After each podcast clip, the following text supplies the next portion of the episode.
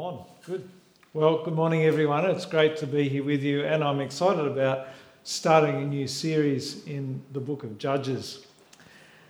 Uh, and uh, yeah, it's a bit of a change of pace from Matthew, um, but I'm looking forward to our journey. Well, when I heard about the day trip to the Blue Mountains for a bushwalk in the weekend, suddenly the sun, the sun shone like today. It's supposed to be raining, but the sun's shining. And the grey boredom of life at boarding school disappeared. Here was a chance to escape from what felt like prison for a day. But there was just one hitch. I was rostered on to do dairy squad. Now, some context here I went to an agricultural high school, Hurlstone Ag High School. And dairy squad involved getting up around 5:30 a.m. while it was still dark and spending the next couple of hours milking cows and then shoveling and hosing off cow manure from the dairy. Uh, an ideal way to start the morning, really. So, when it came to a choice between doing dairy squad and the prospect of escaping school for a day, well, dairy ran a poor second. But I had a plan. I bribed Paul, Paul Drake to do Dairy Squad for me for the princely sum of $5. Now, Paul and I weren't exactly friends, but for $5, he was more than happy to play ball. So I happily got onto the bus to enjoy a day of freedom in the Blue Mountains. But then, halfway through the day, Mr. Shippers otherwise known as Mr. Whippy, because he would bring ice cream for the kids in his house. Mr. Shippers happened to notice that I was happily taking in the fresh air of the Blue Mountains and not doing dairy squad. You see, I'd forgotten that he knew which kids were on squad duty. He then dragged it out of me that uh, Paul wasn't actually filling in for me out of the goodness of his heart, but there was some cold hard cash exchanged. Now, Mr. Shippers was an upright man who viewed bribing your way out of squad somewhat dimly. He then informed me that a trip to the side door was awaiting me upon our return. Now, a bit more context here. The side door for us kids was like the entrance to the execution chamber. It led to a little room where we got the cane. Yes, this was back in the dark ages where corporal punishment seemed like a fun idea to boarding school teachers. And Mr. Shippers not only had a reputation for being liberal with giving out ice cream, he was also, I think, the second most feared teacher when it came to giving the cane in the school. Alas, my day of freedom had ended in disaster. Now, at this point, you may be wondering, Marshall, where on earth are we going with this? What on earth is the, is the point of this drawn out story? Well, there is a point, and here it is. I compromised and cut corners to get what I wanted, but in the end, it came back to bite me. And in today's passage, we see Israel start off well, but then they compromised. They took shortcuts on following God and obeying Him. And the result is that the choices they made end up coming back to bite them. The seeds of trouble are sown in Israel's uh, decision not to obey God in destroying the Canaanites in the land. Today in Judges 1, we see that God is with his people, just as he was with them during the days of Joshua. They get off to a promising start, and God gives them success. But then some of the tribes find the Canaanites too strong to defeat.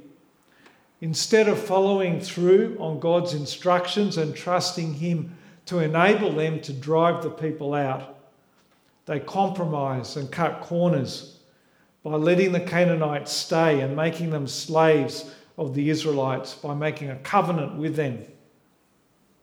It seems pragmatic, It seems to make sense. It's the easier short term solution, but in the long term, it will spell disaster for Israel. Let's pray. Father, we thank you for uh, the chance to dig into the book of Judges today. We pray that through, uh, through your word you will speak to us. Father, speak to us of your faithfulness, uh, the fact that you are faithful to your covenant, to your promises. You're an unchanging God. But the people were flaky, the people uh, were not faithful. Uh, and they reap the consequences from their actions. Father, speak to us from their negative example. Uh, show us that shortcuts with you never pay off. We pray today that you will give us ears to hear what you say to us. In Jesus' name. Amen. I forgot my clicker. So, just a bit of background to the book of Judges um, before we get going. Um, under Joshua, who came to, uh, after Moses. We saw last year, if you remember back to the book of Joshua, if you were here with us, the Israelites almost finished the job of taking the land. Almost, but not quite. Quite a lot of the Canaanites, the original people of the land, remain, remain unconquered. You may remember that God had told the Israelites to completely wipe out the Canaanites who were living in the land. Now, that sounds pretty barbaric and unnecessary to our ears. But again, you might remember that these were people who would have been poison to Israel had they stayed. Their religion involved child sacrifice and temple prostitution. If they were allowed to stay in the land with Israel, it would have been disastrous for God's people. They would intermarry and be enticed to worship their gods and forget Yahweh, the one true God who brought them out of Egypt. So now Joshua is dead, having led them into the land and, and for the most part, conquered the land. And it's crucial now that the people finish the job, that they continue to obey God and, and uh, finish the task of taking the land. And for the first half of chapter 1, things look pretty good. So Israel get off to a promising start. They continue to rely on God and trust that he is going before them, just as they did under Joshua. They continue to trust that he is the one who will give them victory over the Canaanites. Let's have a look at uh, verse 1. After the death of Joshua, the Israelites asked the Lord, Who of us is to go up first to fight against the Canaanites? The Lord answered, Judah shall go up. I have given the land into their hands. And then verse 4 When Judah attacked, the Lord gave the Canaanites and Perizzites into their hands, and they struck down 10,000 men at Bezek. And they keep going, and God keeps giving them victory. Verse 8 The men of Judah attacked Jerusalem also and took it. They put the city to the sword and set it on fire. After that, Judah went down to fight against the Canaanites living in the hill country, the Negeb, and the western foothills. They advanced against the Canaanites living in Hebron, formerly called Kiriath Arba, and defeated Sheshai, Ahiman, and Talmai. And then the story focuses right in on the fortunes of one family, that of Caleb. Have a look at verse 12. And Caleb said, I will give my daughter Achsah in marriage to the man who attacks and captures Kiriath Sepher. Othniel, son of Kenaz, Caleb's younger brother, took it. So Caleb gave his daughter Achsah to him in marriage.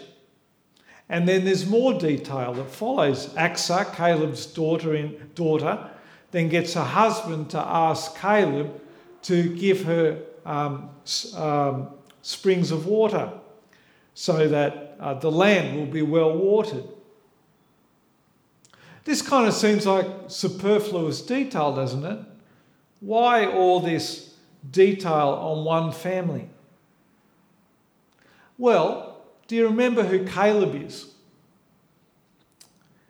If you think back to Deuteronomy and, and Joshua, he was one of the original 12 spies who Moses sent up to Canaan to spy out the land when they were still in the desert. Only two men, Joshua and Caleb, came back with a good report from the land, trusting in God's promises to give it into Israel's hands. And from that point on, God promised Caleb as well as Joshua that they would survive the 40 years wandering around in the wilderness and eventually make it into the land. And here we have Caleb getting his inheritance in the land, and also his daughter getting the land as well, and providing for his daughter by giving her watered land at that. In other words, this detail shows that God is faithful in fulfilling his promises to Caleb. God has been faithful to Israel as a nation, but he also cares about the details. He also cares about individuals. And we see it with others in this story too. Have a look at verse 16. The descendants of Moses' father in law, the Kenite, went up from the city of palms with the people of Judah to live among the inhabitants of the desert of Judah in the Negeb near Arad. Moses' father in law, Jethro, wasn't an Israelite. He was from Midian, and yet God blessed him and looked after him. And here we see God looking after his people, the Kenites, who are a tribe of the Midianites. Even though they weren't a part of Israel, God was faithful to them in giving them an inheritance. We can easily brush over the details of this chapter, but there's comfort for us in these words because they show us that God is not only faithful to his promise to people en masse, uh, to Israel as a nation, and bringing it to today, faithful to us as his church, but he is faithful to you as an individual. He knew that Caleb's daughter needed water, so he provided for her needs. God cares about Trevor. God provides for Stella. Sorry to pick on you guys, embarrass you. God cares about each one of us as individuals.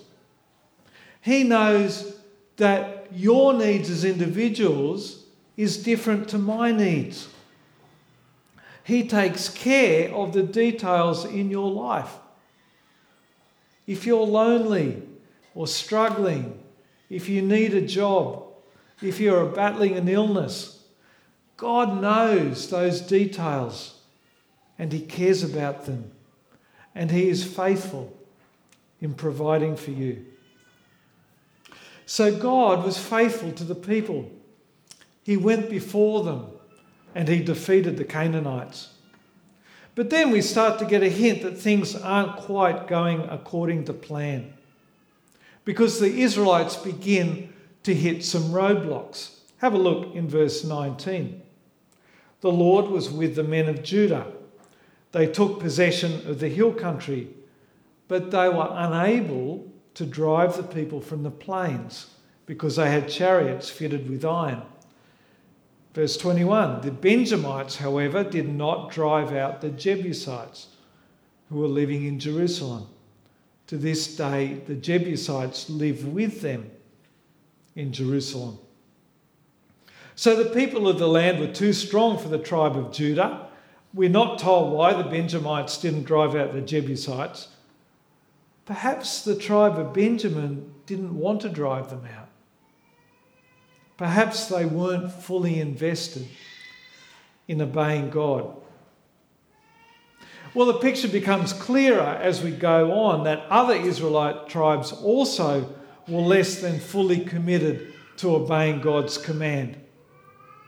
And in our second section, we see that Israel was more interested in pragmatic, pragmatic corner cutting than obedience to God's word. In the last part of chapter 1, we see tribe after tribe compromising on God's commands. Have a look at some of these with me. Verse 27 But Manasseh did not drive out the people of Beth Shan or Taanach or Dor or Ibleam or Medigo, Megiddo and their surrounding settlements, for the Canaanites were determined to live in that land. Verse 30 Neither did Zebulun drive out the Canaanites living in Kitron or Nahalol, for these Canaanites lived among them, but Zebulun did subject them to forced labour. Nor did Asher drive out those living in Achor or Sidon or Ahlab or Akzib or Helba or Aphek or Rehob. 33. Neither did Naphtali drive out those living in Beth Shemesh or Beth Anath, but the Naphtalites too lived among the Canaanites, inhabited, inhabitants in the land. Verse 34 the Amorites confined the Danites to the hill country, not allowing them to come down into the plain. And the Amorites were determined also to hold out in Mount Heres, Aijalon, and Shaalbim. One after the other, the tribes of Israel failed to drive out the Canaanites living in their allotted territory. And so they lived among them side by side. Now, you might think, okay, so what? What's the problem? Israel had basically succeeded in capturing most of the land. Each tribe were now able to live in its territory without being worried about being driven out. As well as that, even though they ran into a bit of trouble with the Canaanites, they managed to find a solution that actually seemed to be beneficial to them. Have a look at verse 28. When Israel became strong, they pressed the Canaanites into forced labour, but never drove them out completely. So, okay, they didn't drive them out, but they made them slaves. And now Israel were benefiting from all this free labour. Not a bad result. What's the big problem? Well, the problem is that they had disobeyed God.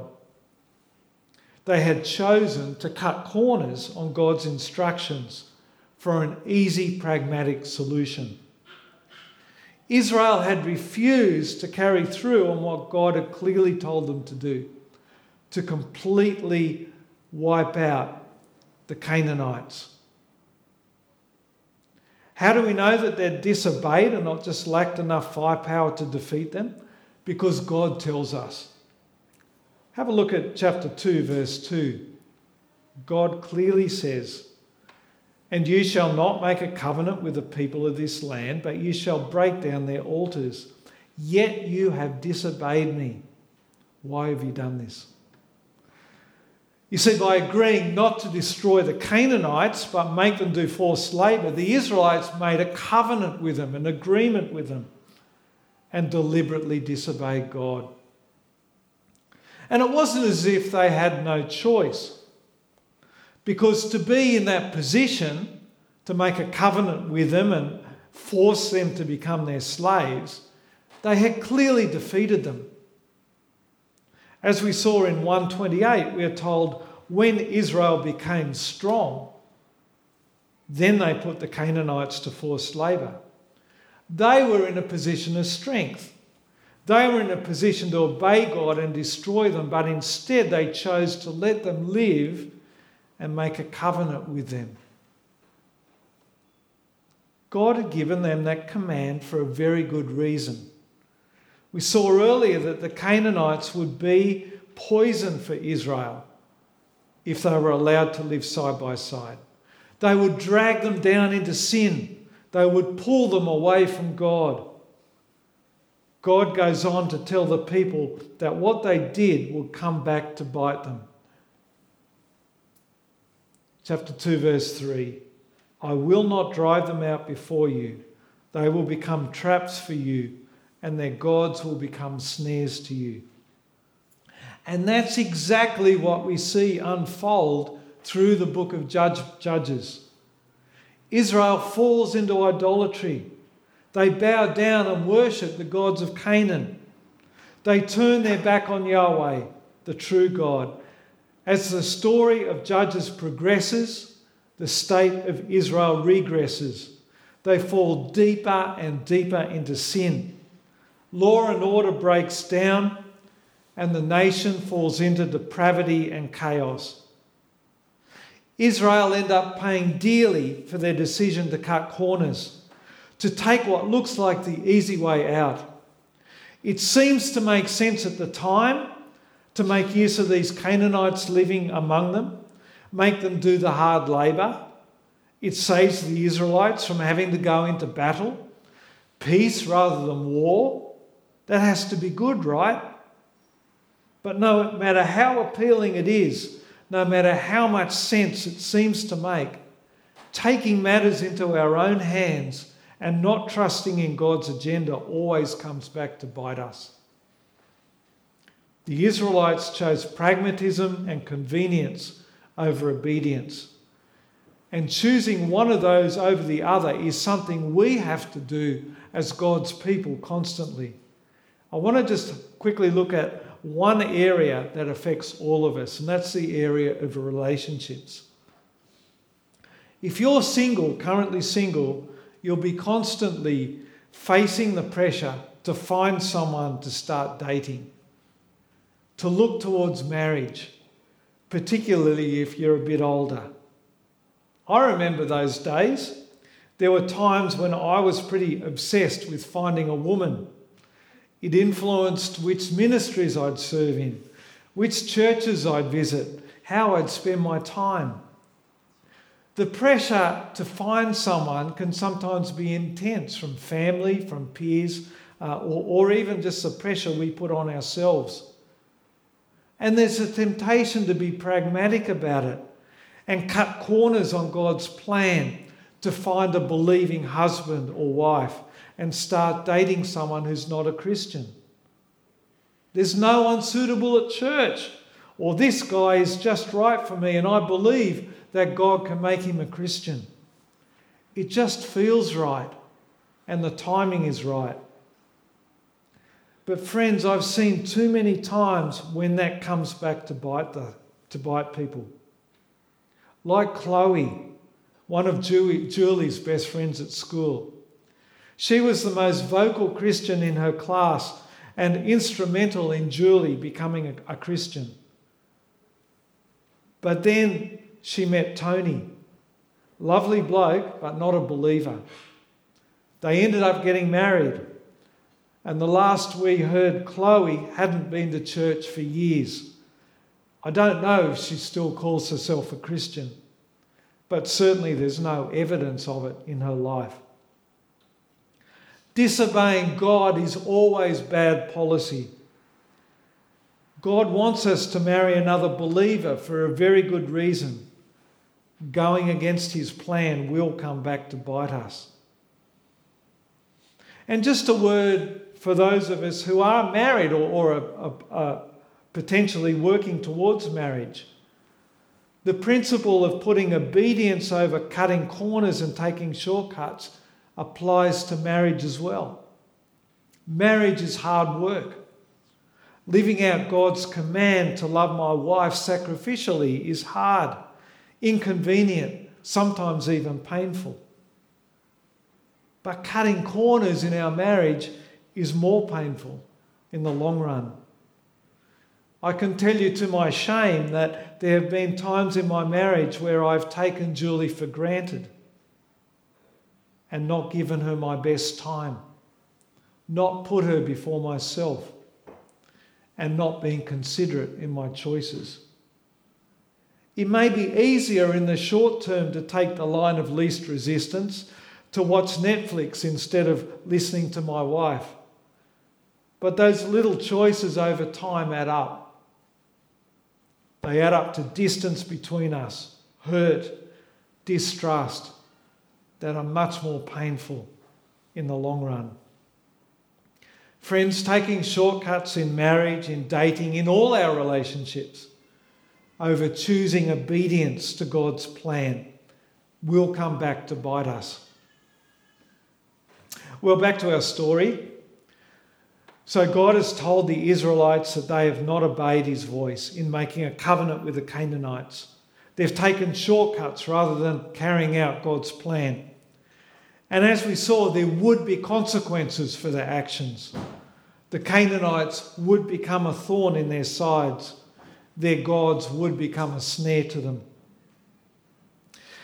In our very short final section, we see that the Israelites respond in tears. Sorry, God, for what we've done. 2 verse 4. When the angel of the Lord had spoken these things to all the Israelites, the people wept aloud and they called the place Bochim. There they sacrificed, offered sacrifices to the Lord. Well, that sounds promising, doesn't it?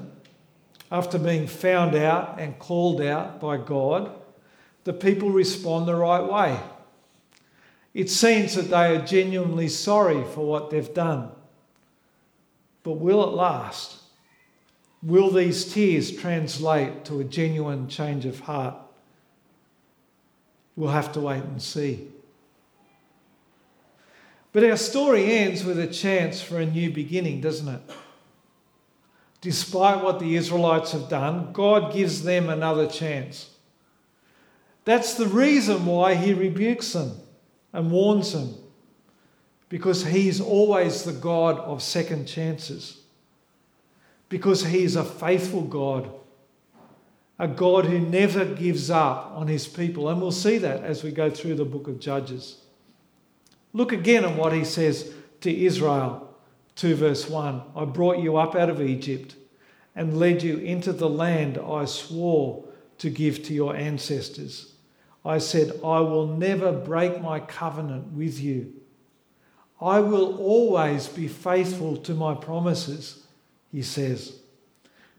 Even when those promises are the suffering that he sends when the people break his covenant. Because God sends suffering and pain to turn his people back to him. And we'll see that over and over again through the book of Judges. We saw it in the cycle in the kids' talk that we saw. God sends enemies to oppress the people, not because he's a sadistic God but because he wants them to cry out to him for deliverance and come back to him. God rebuking his people and sending consequences for their disobedience is a sign of God's mercy. He doesn't just leave us to our own misery. And we see that in our own lives as well, don't we? When we sin, there will be consequences. God just doesn't, doesn't just leave us to our own devices. He doesn't just let us get away with our sin. Because He is a loving Father who never gives up on us and will do whatever it takes to make us cry out to Him and turn back to Him. And how can we be assured that God is still faithful to us? like he was to the Israelites? Well, because he sent his son Jesus. He insisted on Jesus going to the cross to die for us so that he could win us sinful, rebellious people back to himself. And Jesus himself refused to take shortcuts. He turned his back on pragmatic corner cutting as he wrestled with his Father in prayer in the Garden of Gethsemane as he sweated tears of blood. Faced with dying on the cross the next day, Jesus desperately longed for a way out, for a shortcut to glory, that bypassed the suffering of the cross. But in the end, he chose that hard road of obedience for you and I. Luke 22, verse 42. Jesus in the garden cried out, Father, if you are willing, take this cup from me. Yet not my will, but yours be done. Not my will, but yours be done. Friends, that's how we know that God is still faithful. That's how we know that God does not give up on us. That's how we know that we have a faithful God who loves us. Let's pray. Father, we thank you so much that uh, in your Son we see most clearly your faithfulness, your love, your justice, your goodness come together. We thank you that we see the fulfillment uh, of your word, of your word in Judges, fulfilled in your Son Jesus. As we see his faithfulness to us, as we see that he is a God who is passionate about his people coming back to him, that you will not let go, you will not leave us to our own, um, to our own devices, no matter how disobedient and sinful we are. Father, help us hear this word of comfort. Uh, if needs be, help us hear this word of rebuke. And we pray, Father, that we may throw ourselves on you, uh, on our merciful God. And we pray it in Jesus' name. Amen.